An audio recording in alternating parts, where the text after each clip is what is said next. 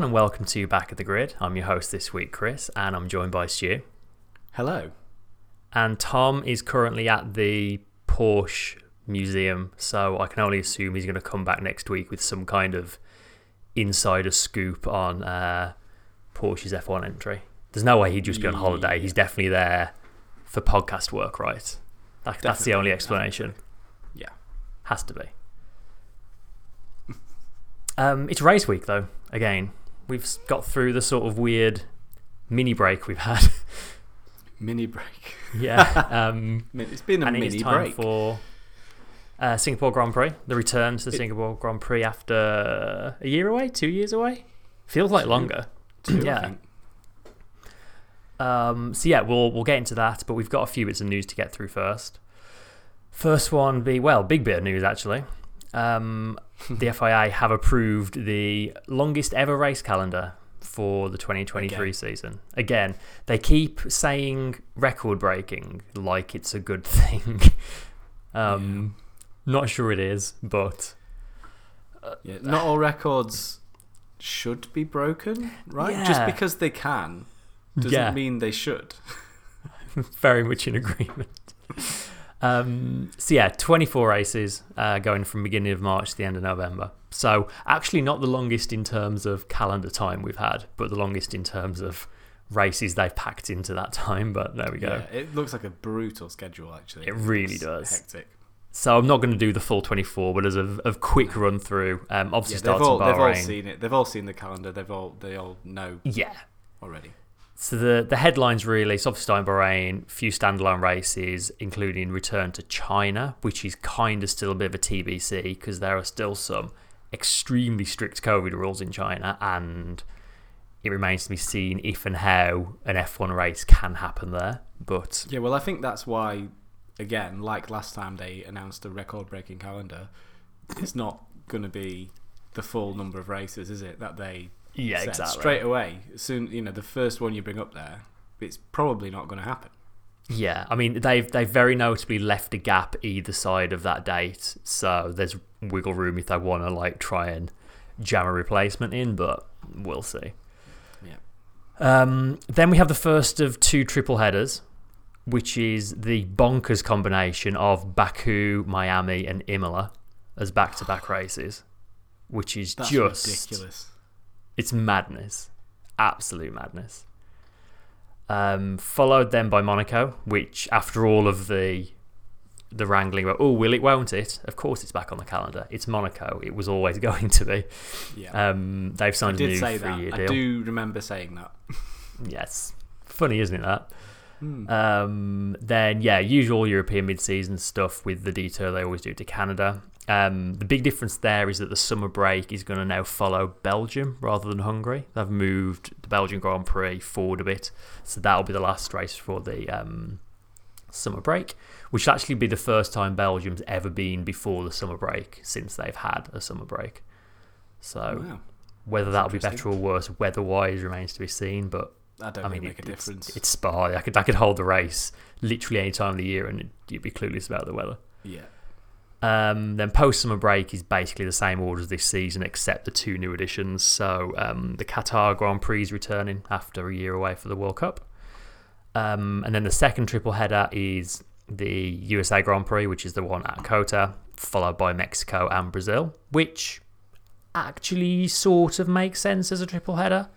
Yeah. I mean, they're not I have time for that. they're not exactly next door to each other on a global scale, but it's a lot closer than Baku, Imola, and um, Miami. Yeah. Are these back to backs? Yeah, they're, they're, Yeah. that's that's the only other triple header on the calendar. Um, and then season ends with a last back to back of Vegas and Abu Dhabi. What they're going to go from Brazil Yeah. back up to Vegas? That's Yeah, well, that so seems a bit silly. I think I think there's a two or three week gap between Brazil and Vegas, and then Oh, so they're Vegas actually going to fly back to the UK. Yeah, probably. out to me anyway. and then Vegas and Abu Dhabi are a back to back to finish the season. Um, so yeah, I mean, gut feeling is that's a whole lot of races. Um, Yeah, I have mixed feelings about it. Like I say this every time they launch a ridiculously long calendar. That is never gonna do it. I don't think they'll do every race. I think China will probably disappear. Um, but it is rough on like the teams and on the families, and we're definitely at that point now where you're gonna the teams are gonna have to start looking at sort of having extra members of staff in order to cover these and there's cost caps in place as well. So what are they going to do with the cost cap? Are they going to increase exactly, the cost yeah. cap? You can't just employ a new race team when there's a cost cap in place. No one's going to do that. Yeah. So it's it's quite a tricky sort of situation. They can't the teams can't be too happy about this, right? Am I right in thinking that? Well, the teams aren't happy about this for a, a number of reasons. Um, the the chief one being that the FIA made this calendar announcement without any prior discussion or approval or collaboration with either the teams or with F1 themselves. so you may have noticed that this calendar came out and then we suddenly had um, social posts from F1 um, confirming the new Monaco deal and confirming the Vegas date. That's because F1 apparently didn't know the FIA were going to do this and had to scramble to release some press releases to like cover the stories that the FIA just decided to break without telling them.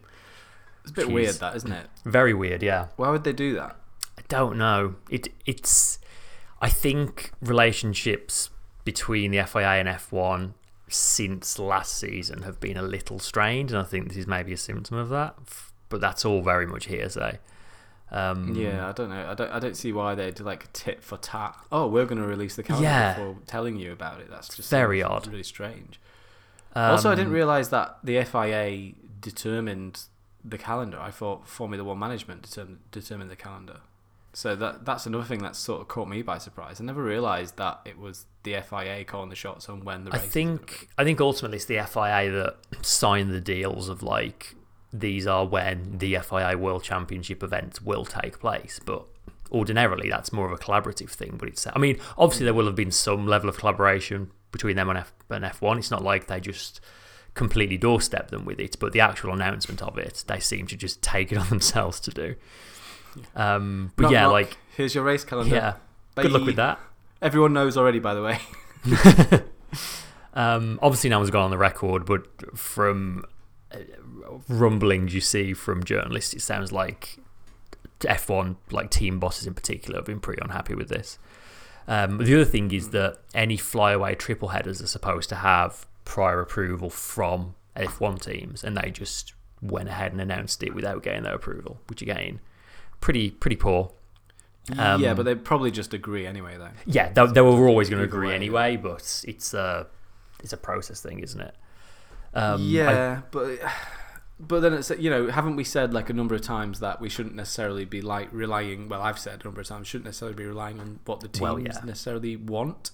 It should be about there should be a bit more maybe. I mean, I don't know if this is maybe exactly the situation that this applies to, really. But it's not the same as like deciding the rules, but yeah. But I guess it's a step. Maybe it's a step. Maybe it is a step towards sort of a bit more independence from the FIA uh, from F1 and the teams, and I don't necessarily think that's a bad thing. I don't think potentially not. The teams should be dictating the formula to to the to the to the authorities. Yeah, you know? like it seemed it's it's a strange thing to me. It always has been a weird thing to me that if it is um, them stamping authority, this feels like a weird place to start. But yes, at least it, it is a start, maybe. But this is Formula One. Remember the, the number of times they tried to fix qualifying. That's just yeah, not broken. Exactly, it's just not broken. But we'll try and fix it anyway. Um, so, the other, the other thing I saw pointed out online around all this is that because there was no prior warning, there's now apparently been a scramble with like teams and journalists and the whole circus for hotel rooms and flights and stuff. And lots of hotels have been like jacking up their prices as a result. Um, and obviously, does that not for, happen every year? Well, normally I think uh, teams in particular will get a heads up so they can start planning these things beforehand. Um, oh, I see. And I think it's yeah. a particular issue for like feeder series teams because obviously they've got not got anywhere near the budget of F1 teams. They can't just throw money at the problem. So, yeah. you know, it's either more cost for, for smaller teams or it's Personal having to like stay further from the circuit, and they're already having to travel like further than ever. Yeah, but I think for journos and for people like the journalists don't get. Yeah, not so much for the notified about it journos. For anyone else, like, it doesn't really make much much difference to them. Like, jack, prices are always going to be jacked. We live in a world. I don't necessarily think that prices being jacked up in this situation is symptomatic of that calendar being announced. I think it plays a part, but I think we live in a world where travel is a lot more aggressively priced, and events are a lot more aggressively mean, aggressively priced. Than Just look at Silverstone tickets. Exactly. You know, things. Businesses are being way, way more willing to gouge customers than they were maybe three years ago. You know, Yeah. as recently as three years ago. So I think probably this is more a symptom of that than it is this calendar being announced. I think the two coincide is not convenient, but- Potentially. Um, but it's, I mean, it's going to be particularly rough for the likes of your F3 teams and your W Series teams who are going to be like operating on a bit of a shoestring as it is. It's, um, it's not great either way. Uh, No, it's not great. It, No. the whole thing stinks a little bit, really, doesn't it? It's a bit- Yeah. I mean, the whole way it's got they've gone about it is silly. It is I'm not denying that. Like, I think, think, but I do think like a lot of the time, these things do get blown out of proportion on the internet. Oh yeah, it's like eh, a lot of the report on this makes it sound like, like you say, it's like this weird tit for tat and they hate each other. It's probably not. It's Yeah, it's probably not. just people not having sensible conversations about things and planning poorly. Ultimately, yeah, it's all about that click life, though. If you're a journalist, yeah, exactly. gotta get them clicks. Uh, a couple of things to note. So the FIA made a really big deal of how they avoided a clash with Le Mans because they want to like support all motorsport and give fans the opportunity to watch everything. But then apparently failed to notice they booked the Belgian Grand Prix on the same weekend as the Spa 24 Hour. So great job there. Um, the Spa 24 organisers have now had to move that race by about four weeks because F1 What? just came in and went, "This is our date," and That's so ridiculous. Well, no, F1 didn't. The FIA did. Well, yeah, the FIA did. It's yeah, it's it's like it, it would have been bad enough, but the fact that they went out of their way to be like, look how good we are. We avoided clashing with Le Mans. We let you watch all the things you want to watch, except the 24 hours of Spa. Like, come on, guys. If you're gonna do that, do it properly. That's rubbish. That's so silly. Yep. Um, yeah, so Vegas Day confirmed to be Saturday, November 18th, which is uh, 10 pm local start time, which is 6 am UK for us here in the UK. Let's have a race at a time that suits Americans at 10 p.m. City what? that never so the race won't finish till like midnight. Yeah. what? what time does that make it for us then? If that's 6 a.m. here. Oh my goodness. Yeah. They've also changed the track slightly. They've, for those of you that remember us describing the the Moomin circuit, they've now put a chicane partway around the Moomin's nose. it looks like a pig. It's An kinda- upside yeah. down pig. A little bit. um, what else is worth knowing on this? Um, oh, yes, so the Qatar Grand Prix is going to be back at the Losail circuit. They originally talked about having a street track somewhere, which has gone kind of quiet. But then let's not forget that they signed a 10 year deal for a Qatar Grand Prix. So they have plenty of time to build their um, street circuit Yeah. because that's what we want more street circuits. Um, and then, as a last thing, obviously F1 like to talk all about their push to reduce emissions and their talks about having a more sensible calendar and all of that. I saw somebody worked out that to travel to all the races, it'll be 133,570 kilometres, which is just under 83,000 miles. And that's if you never go home and only go to the races. so, Oh god. given so that times vast that by about 10 then Yeah, exactly. be the total. Given that the vast majority Whoa. of F1's emissions comes from freight transport, not great. And Wow. As you say, people are going to want to go home. Funnily enough, I saw, um, as a side note, saw Andreas Seidl in uh, Heathrow Airport the other day. Oh, you did. Yeah. Yeah. You told me about this. That was quite yeah, I was like waiting, waiting at um, arrival. It's like, oh, that guy looks a lot like Andreas Seidl, and just sort of didn't think anything of it. And then glanced over and saw a guy in just head to toe McLaren garb meeting him to go and drive him home. It's like, oh, I guess it was him. Missed Was my he chance to say hello. amazing McLaren? I didn't see him for you. I was like really hoping that I'd be able to leave at the same time to see what car they got into, but alas, I didn't. So does this mean you were traveling like in business class then, Chris, or in uh, first Oh class? God, no! I was just I was just waiting at um, arrivals, Oh, oh yeah, of course you were eating waiting my bag it, of yeah, uh, Marks and Spencers, Colin the Caterpillars to give myself a bit of sugar to stay awake for the drive home. Nice. living the high life. Okay. Um, anyway, But yeah, anyway, that's the calendar. Any more thoughts before we move on?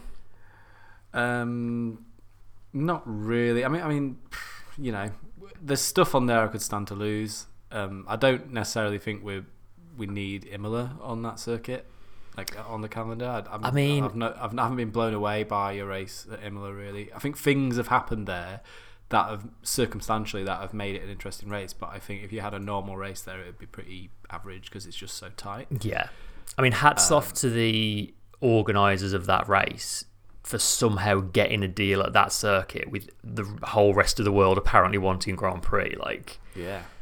if you ever want to negotiate something, get the people who run that race on your side because my goodness. Yeah, uh, Miami again. Miami was a weird race for me, like weird experience that race weekend. Just seeing that unfold Yeah. and watching it. I'm interested to see that race next year under slightly more normal circumstances. Like, do you remember the first race at um, Cota as well? There was like all the crazy fanfare and Michael Buffer doing the driver intros and Yeah. the, the CGI eagle shadow and all that weirdness. And then, oh god, the Eagle Shadow. Yeah. I forgot about Eagle Shadow. but then, like by the following year, it had just kind of settled down into just a more normal race. So, yeah, I'm interested to see what Miami's like under what I hope will be more normal circumstances. more sane circuit. I wonder if Yeah. they'll repeat the uh, the fake pool and the fake marina. Probably. Yeah. But then, of course, we've got Vegas, and who knows what that's going to be like. yeah, yeah. They're already I mean, I'm- trotting I'm out kind of the- excited for I kind of am. I've already seen, like, do you remember Miami was the most anticipated Grand Prix of all time? I've, I've already seen them trotting out that line for Vegas now. It's like, oh, okay. We got Yeah. record this and most anticipated that. It's like, can, can we just have a race? Can it just be there, a there Grand comes Prix? like a point where like the hyperbole just becomes normal. it's just diminishing returns, isn't it? It's like, yeah, yeah. Like, ugh. anyway, Uh, right. Okay, yeah. next bit of news. Let's let's move on. Next bit of news: uh, AlphaTauri have announced that Yuki Tsunoda is going to be keeping his seat for 2023, remaining with the team for a third season. Um, largely expected, I think. Um, I think the most interesting thing in this is that the press release. Normally, with these press releases, they're always like, "We'll be driving alongside so and so as a part of the team," and there was no mention of Gasly in the press release. And I think it probably says more about the other seat than Tsunoda's seat, if anything. um, which is a little bit harsh, but I, I feel I feel like if Gasly was staying at that team, there would have been a smaller Probably chance of Tsunoda keeping the seat. If that makes sense. Uh, I also feel like if Gasly was staying at that team, they would have already announced Gasly because well, they have is the weird thing. They kind of they did announce him ages ago, and now it's like he's been semi unannounced because they're talking about we're open to letting him go. So oh, Gas- Gasly's in like seat limbo at the moment. Um, the sort of prevailing theory at the moment is that Gasly is going to be moving to Alpine and De Vries is now favourite to take his seat. But he's in the, he's in the construct, yeah, just that white void of Yeah. and just a little TV screen and Morpheus with. so I'm sure in the coming weeks we'll see how that shakes out. Williams, meanwhile, have confirmed that Latifi is leaving at the end of the season um, after three seasons together. Uh, he's managed two points finishes in those three seasons, uh, seventh place in Hungary in 2021, and ninth place in the one lap Belgian Grand Prix same year. uh, this year, he's the only full time driver yet to score, and in fact, at least one part time driver scored points this year as well. Yeah, Um, I think the writing was on the wall as soon as De Vries showed up. you know, like you, we we said it all last week, but again, like the amount of I think it did show that you need better drivers in that car. I think Mhm. the car is not the driver isn't delivering, is it? Are they? And I, I No. think Albon as well. I don't think even Albon's like quite sort of doing maybe what that car is capable of. It's Having that's, seen it's weird, isn't it? Get in it and smash it.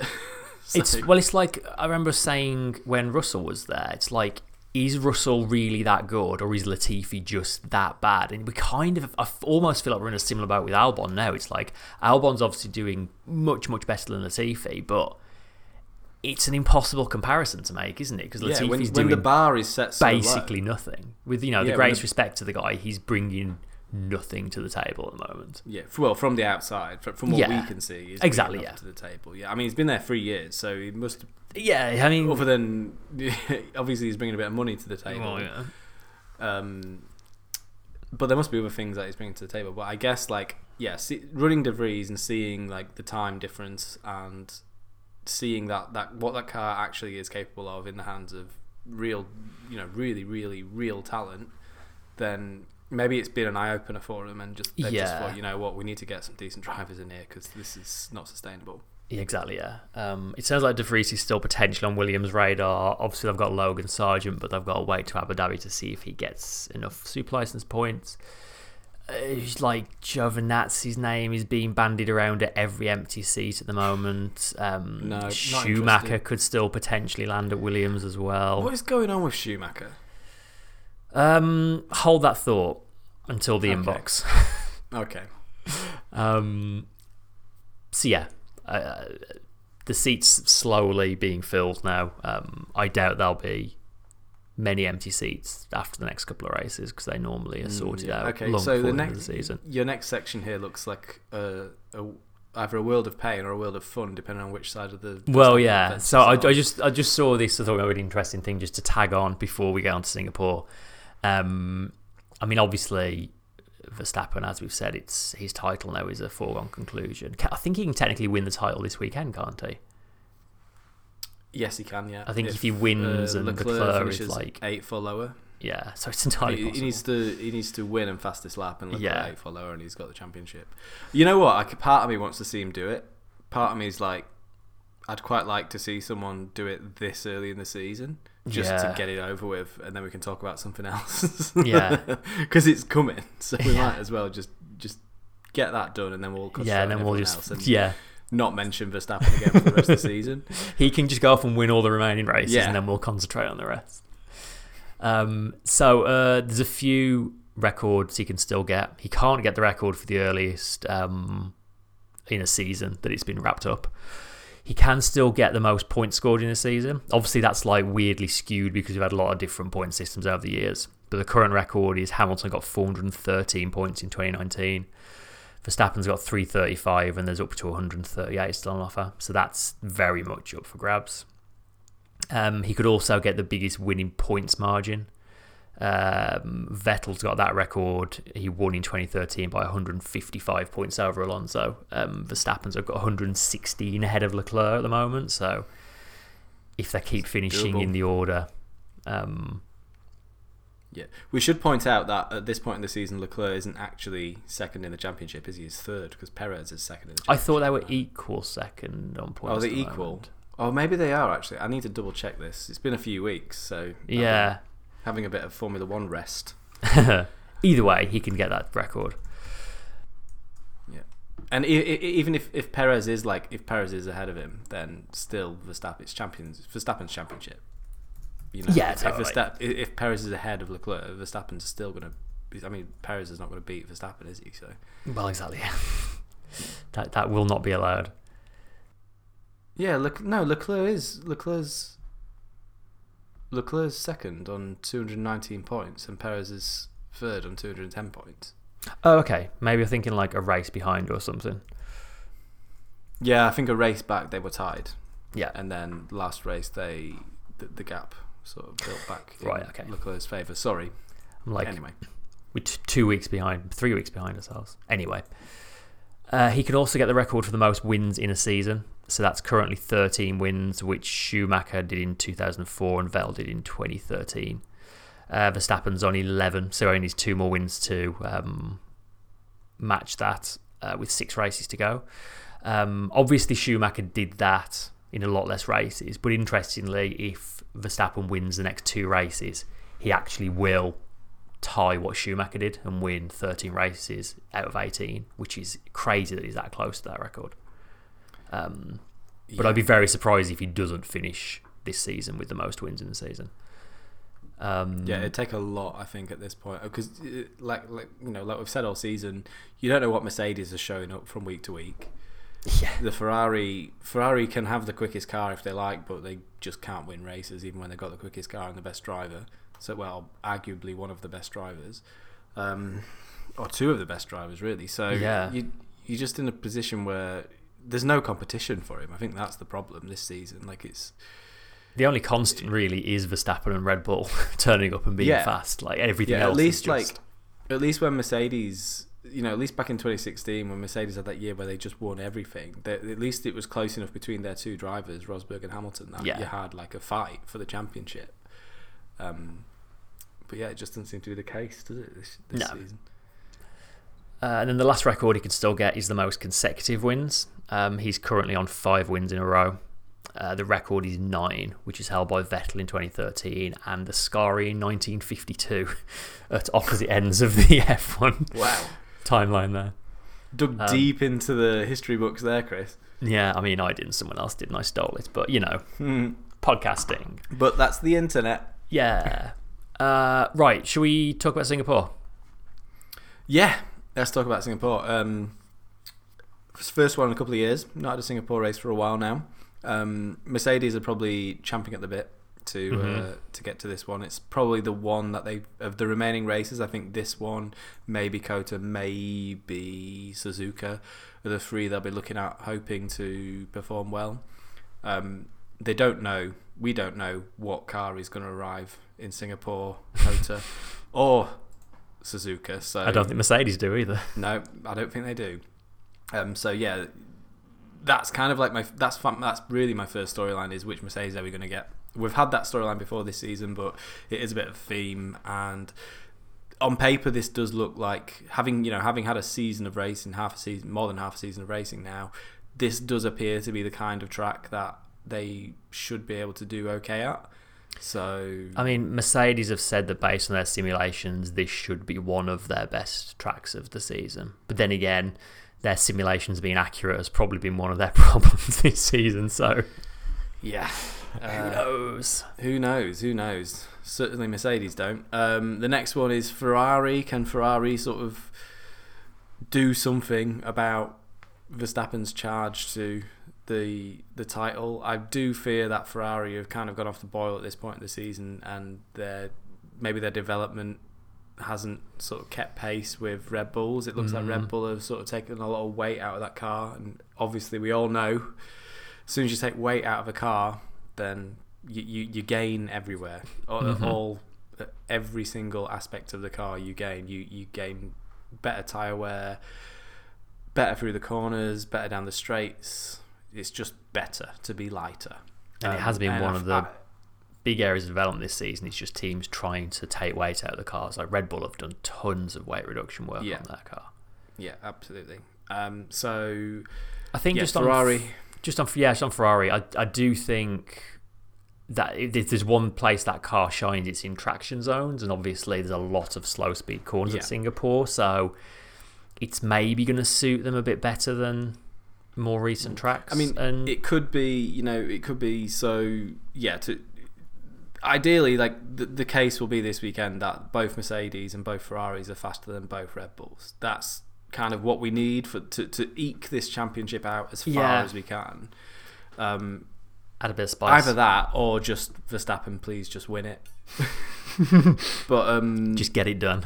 yeah, just just win it already. But um, in terms of Red Bull dominance, so third storyline, Red Bull, yeah. Um, based on those other two things, if the correct Mercedes shows up and they get it set up and it's not being a, a, a, a you know a diva, is diva even the right word? A, a, a, a, I I can't even say what I want to say on a podcast about that car. Um, Use your imagination. yeah, if they get the right, if if the right Mercedes shows up, and if the right Ferrari, if Ferrari can get their act together this weekend, then you know we might be in a position where Red Bull have to wait a little bit for, for their championships, Mhm. and I'm sure both Ferrari and Mercedes will be doing everything they can to to make it so that they that is the case. The Red Bull potentially this this is a circuit that it's the kind of circuit that I feel like the Red Bulls have haven't necessarily been you know the quickest at you know if you look at um, even though they've managed to win the Dutch Grand Prix. They certainly weren't the quickest car at the Dutch Grand Prix. They just got everything right and it all Yeah. fell for them. Um, so yeah, I can see Red Bull struggling a little bit at this circuit. Um, and maybe I don't think they're going to fall into the clutches of like the midfield, but definitely No. they could. It's it's a realistic possibility that they could be behind both the Ferrari and the Mercedes, which Leclerc will obviously be absolutely loving if that's the case because it means he can try and do something about this huge lead that Verstappen's got, especially if both Mercedes and both Ferraris are ahead. You know, because that's a big Yeah. chunk chunk of points. If if Leclerc can win this race with like three cars or even four cars in between um, he and Verstappen, then that goes a long way to sort of getting him back in the mix. Um, but Plus, Ferrari need points in constructors as well to fend off Mercedes. Yeah, absolutely. But realistically, Ferrari. I mean, I can't see. I don't see Ferrari as a, as, a, as someone who would rather Mercedes win. I don't. I literally don't see Ferrari as a threat right now to either of those two teams. I feel like Mercedes are, are probably doing a better so. job than Ferrari at the moment. It's going to be a Mercedes Red Bull fight this weekend again. I would say so. Yeah. Um, but I would like to see Ferrari in the mix at the front. Mhm. And th- those are the storylines I've got this week. I'm not going to bother with the rest of the midfield because it's just too there's there's too much going on. There's too much driver movement happening. There's too Yeah. there isn't, but I know, think there's the- too much. All the talk is about the drivers and where everyone's Yeah. going at the moment. There's not a lot of like interesting interesting stuff going on in the midfield in terms of who's doing what. So yeah, The big, the only big thing really is the Alpine McLaren fight for fourth, which um, Alpine have very much been on top of in recent races, but they also had a shocker in Monza, and McLaren sort of failed to capitalise on that with Ricciardo retiring. But um, you know, Ricciardo seems to have been on a bit of an upward trend, so maybe McLaren can take the fight back a little bit. Yeah. Um, To ag- need and it. again, you, you want to see it. Uh, you don't want to see Ricciardo sort of bowing out on a on a damp squib almost. You want to see him hmm sort of do, do have a good end to the season, and then it gives it puts him in a better position for Yeah, definitely. When he's trying to get himself another seat, doesn't it? Yeah. Oh, another thing we should mention, which has just come from Sarah in the chat, is will Albon be driving? I suspect the answer is no. And if I not, would be surprised if he was after that. I'd be very. I'd have been surprised if he came back just after appendix surgery, let alone all the uh, complications he went through. yeah, especially in So- the Formula One car. Like. Yeah, and especially at Singapore, where they lose like five kilos in uh, liquid or something. Probably De Vries again, I would imagine. I'd like to see De Vries back. Yeah. It'd be funny if like he had that amazing race in Monza and like every team is now trying to sign him. It'd be funny if he now turns up to Singapore and has an absolute shocker. You're a cruel, cruel man sometimes, you know. For someone so nice, you come out with the most horrendous things sometimes on this on this show.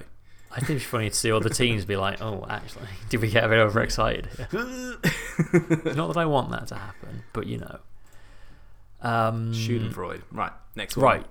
Next thing. predictions time.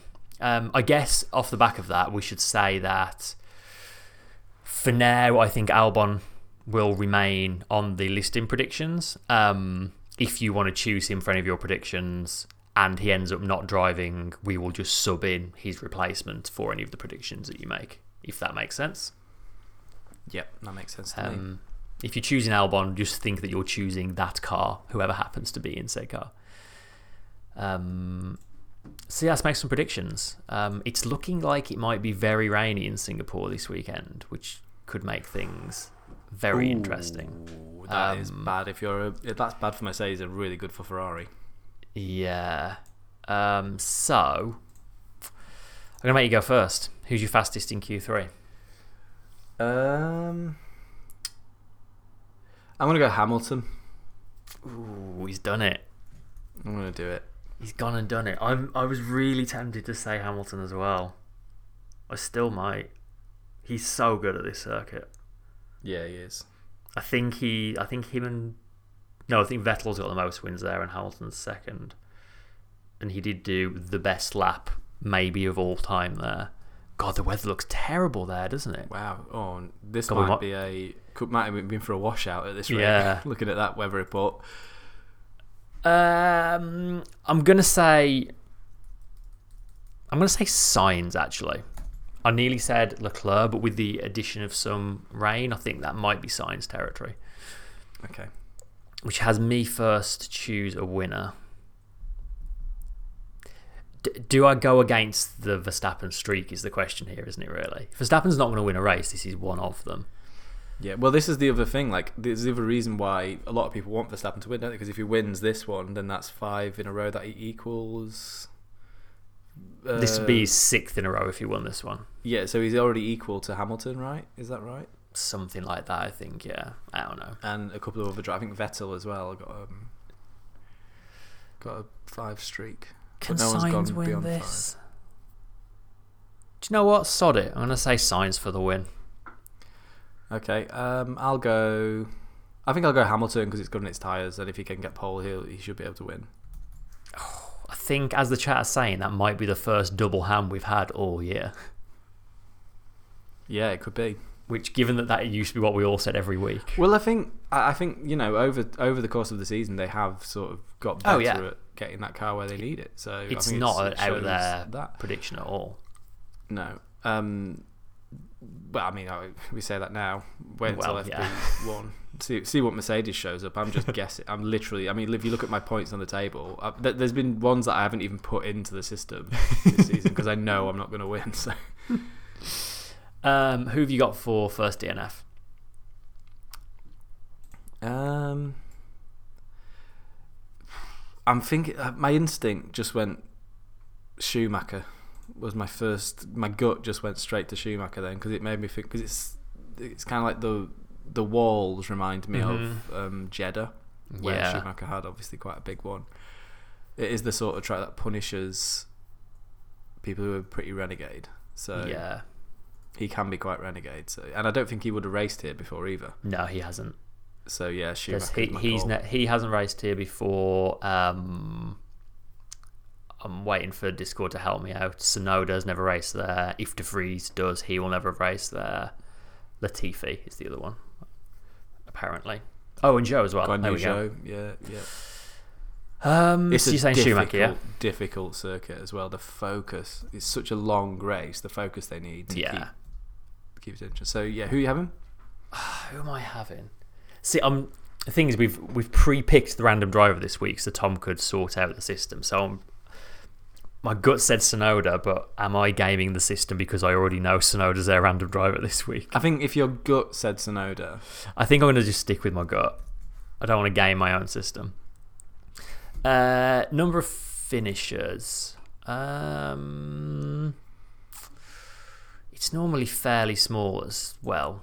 There's normally Yeah, quite a lot difficult- of uh, retirements there. If you look at the stats of previous years, you're basically guaranteed at least one safety car. yeah, Um, which may be a reason not to vote for Hamilton for a win. yeah. In the rain as Um, well. I'm going to go bold and say 14 finishers. I'm gonna say 16, the magic number. That means he's definitely going to be 15 then. Yep. Um, and then, as I've already ruined, our random drive this week is Yuki Tsunoda. Who you got?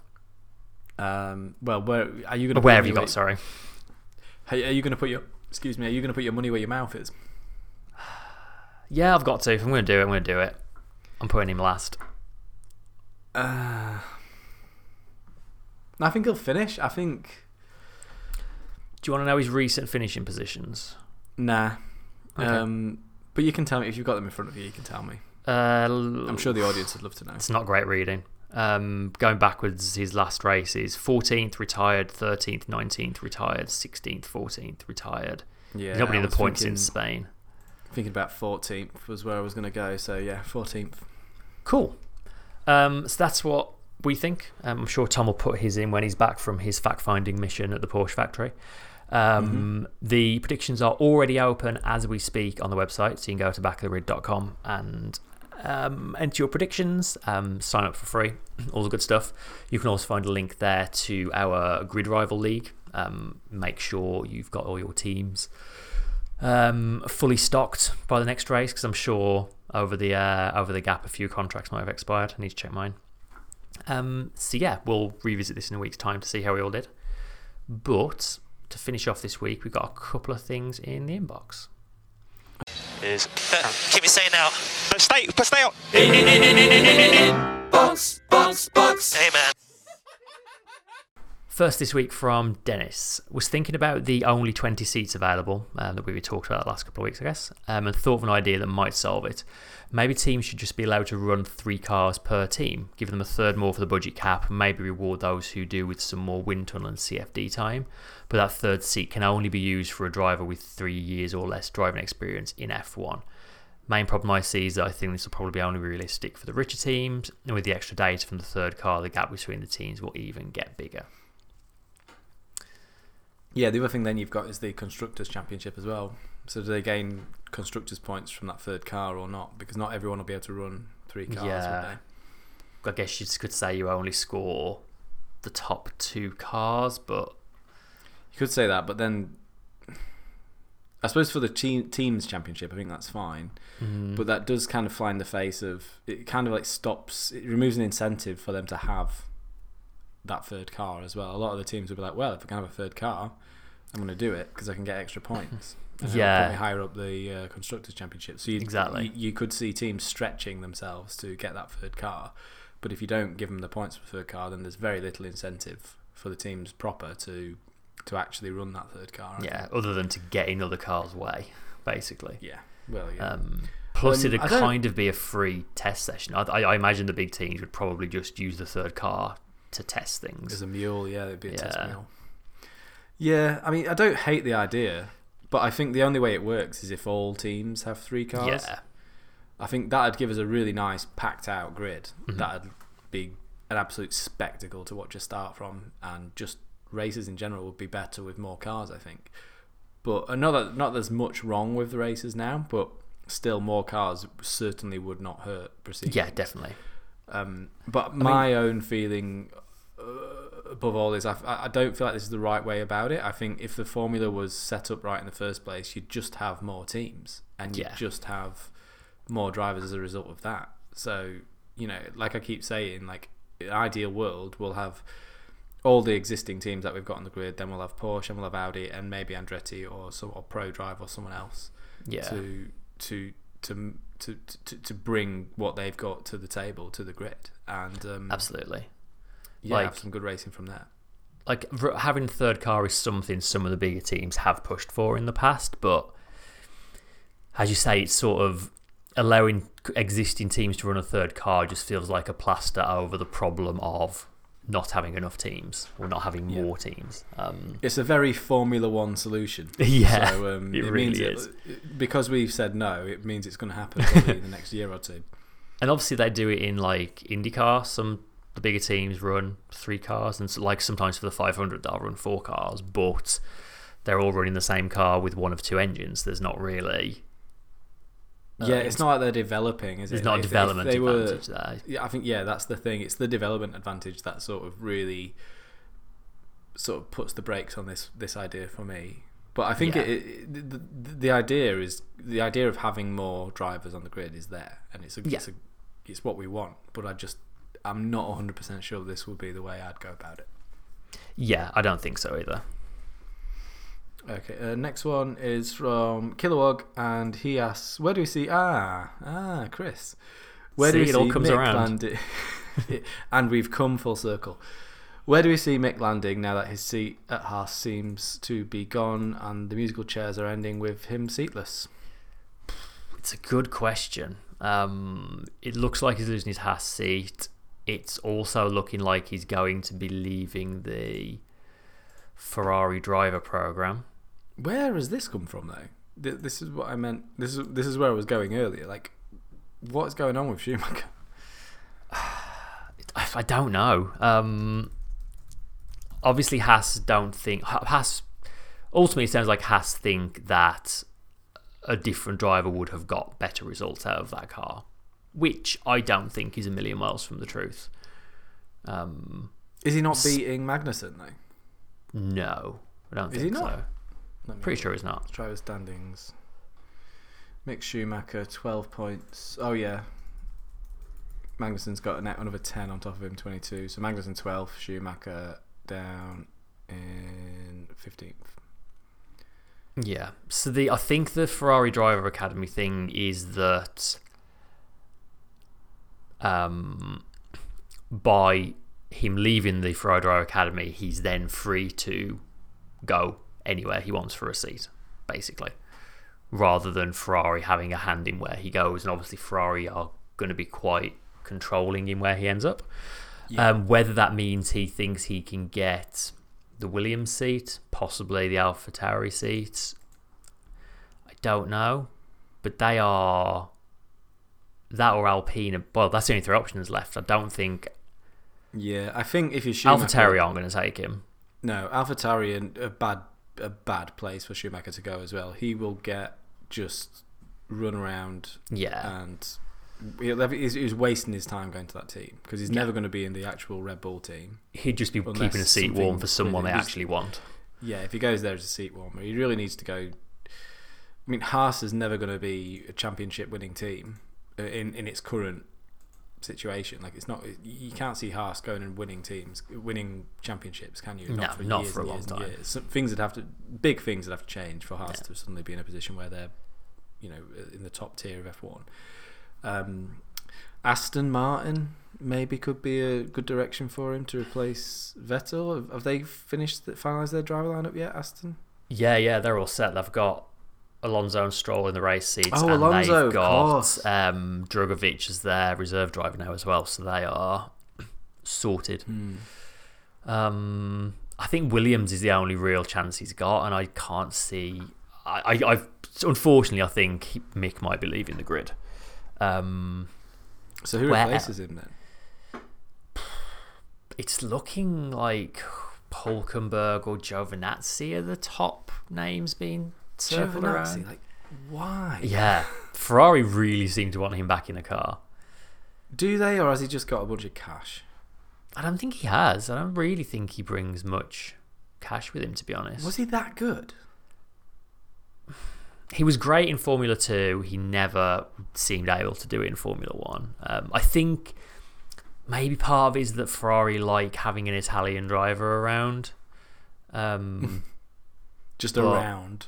Yeah, I mean he has like he's, he always has a decent reputation. I mean, like some of the chat said, he's apparently very good at simulator work, and I think that's why they want him doing these FP1 sessions for like um, uh, calibrating simulator work Yeah, with yeah, real yeah. track stuff. But does he deserve to be back on the grid? I'm not so sure. Is he bringing? You know, is he really bringing that much to the table? I, I, I would much prefer to see new faces than. I would as well. Although Hulkenberg Magnussen as a driver pairing would be fireworks, and I'd love to see it. I, yeah, I would enjoy that. Even if just for be good. one season where everything's on fire the whole time, it would be pretty fun to watch. that would be good. Um, but yeah, I, I, I think his destiny at this point um, lies outside Formula One. Maybe like Ferrari are entering WEC within the next few years. Maybe that'll be a, a route for him. Yep, could be, could be. Yeah. Speaking of which, have you seen the new um, BMW uh, Enduro car? Oh yes, it looks nice. So good. I think they're doing um, Daytona for next year and then entering WEC a year or two after. It's very cool. It's was- such a weapon. The future of endurance racing is so bright right now. I love it. Yeah. But anyway, This, that's these are like the early cars as well, aren't they? For yeah, for it. so yeah, good. It's gonna look rad. But that's probably a different podcast. Yeah. Um, but that just about wraps us up for this week, I think. So we'll be back in a week's time to review the Singapore Grand Prix. As you already said, backthegrid.com is where you can go to enter Predictions League to get the link to our grid rival. Uh, you can contact us through there.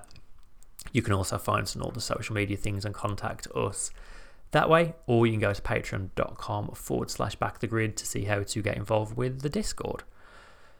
But that will do us. So we'll speak in a week's time. Thanks as always for joining us, and goodbye.